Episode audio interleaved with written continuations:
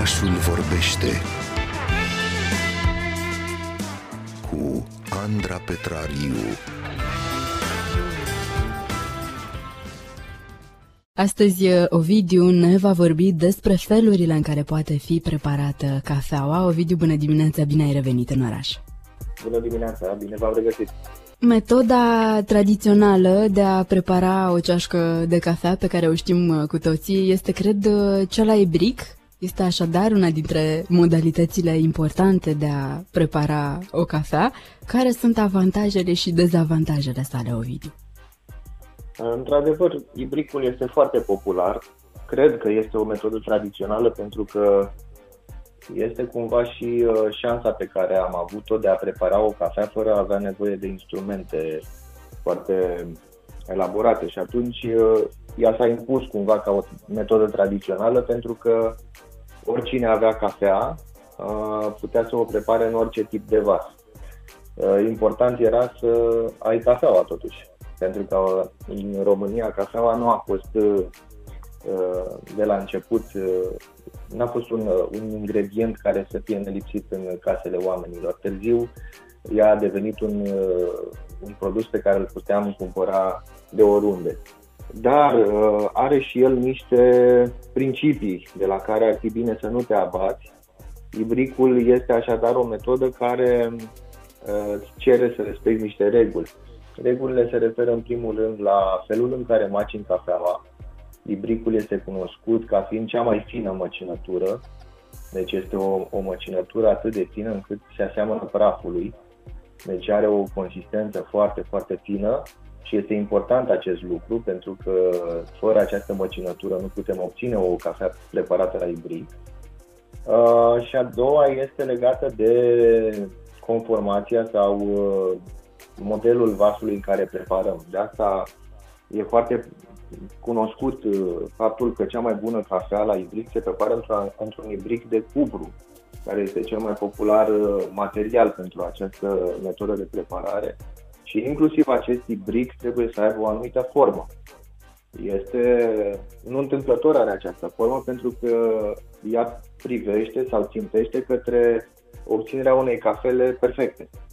De ce? Pentru că având baza mai lată, ibricul, da, o formă piramidală cumva, o bază lată și uh, gura ibricului uh, mai îngustă, permite în felul acesta să absoarbă repede căldură, fie că o preparăm la nisip, fie că o preparăm pe flacăra aragazului, să absoarbă repede căldură, iar suprafața îngustă să ne indice în mod rapid momentul ideal în care putem turna Uh, cafeaua în, uh, în ceașcă și în același timp uh, este favorizează cumva depunerea sedimentelor.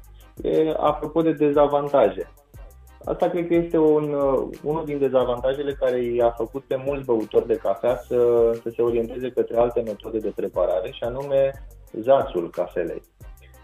Nu o să intru prea mult în detalii legate de zaț, dar uh, poate fi deranjant pentru cei care vor o, o ceașcă de cafea mai clară, mai suplă, fără sedimente, fără să-ți rămână uh, în gură anumite bucățele de cafea. Deci acest lucru poate să fie un dezavantaj.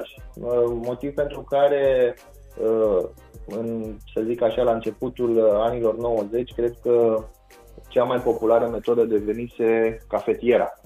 Uh, odată ce au apărut cafetierele, mai ales în România, au, s-au răspândit foarte repede pentru că ele puteau să prepare o cafea unde scăpam de aceste sedimente, de zac.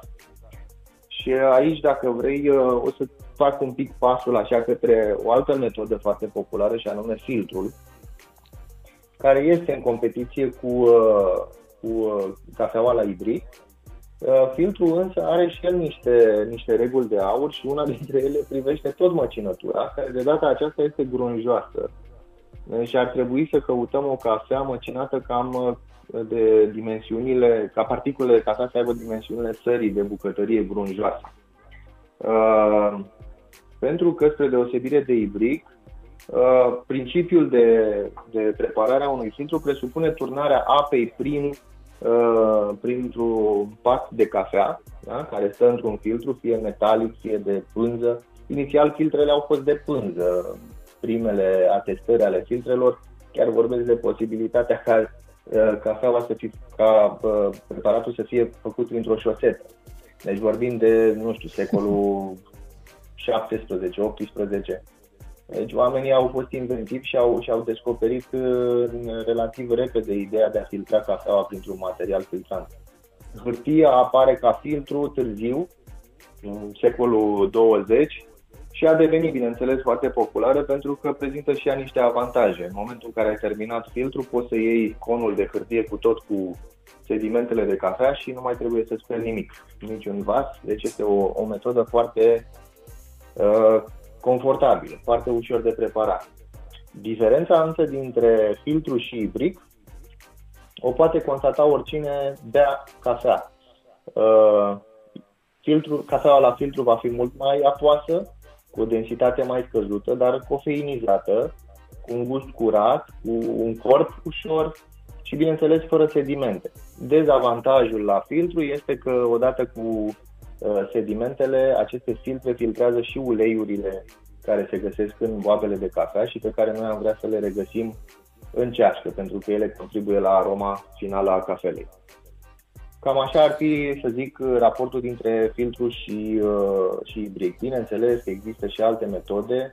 Uh, modernitatea a adus o sumedenie de metode alternative, de la filtre manuale, la aeropress, la uh, French press, la siphon, chiar dacă ele sunt vechi uh, sau mai noi, uh, ele au fost permanent îmbunătățite și sunt foarte populare sau din ce în ce mai populare pentru că există o exploatare ieftină a acestora, adică nu te costă foarte mult să obții un, un con de, de filtru V60 sau V60 cum o mai numim și să pui un uh, filtru de hârtie și să torne apă peste cafea. Deci uh, comoditatea și uh, ușurința în, uh, în folosire le-a, le-a crescut popularitatea în rândul băutorilor de cafea.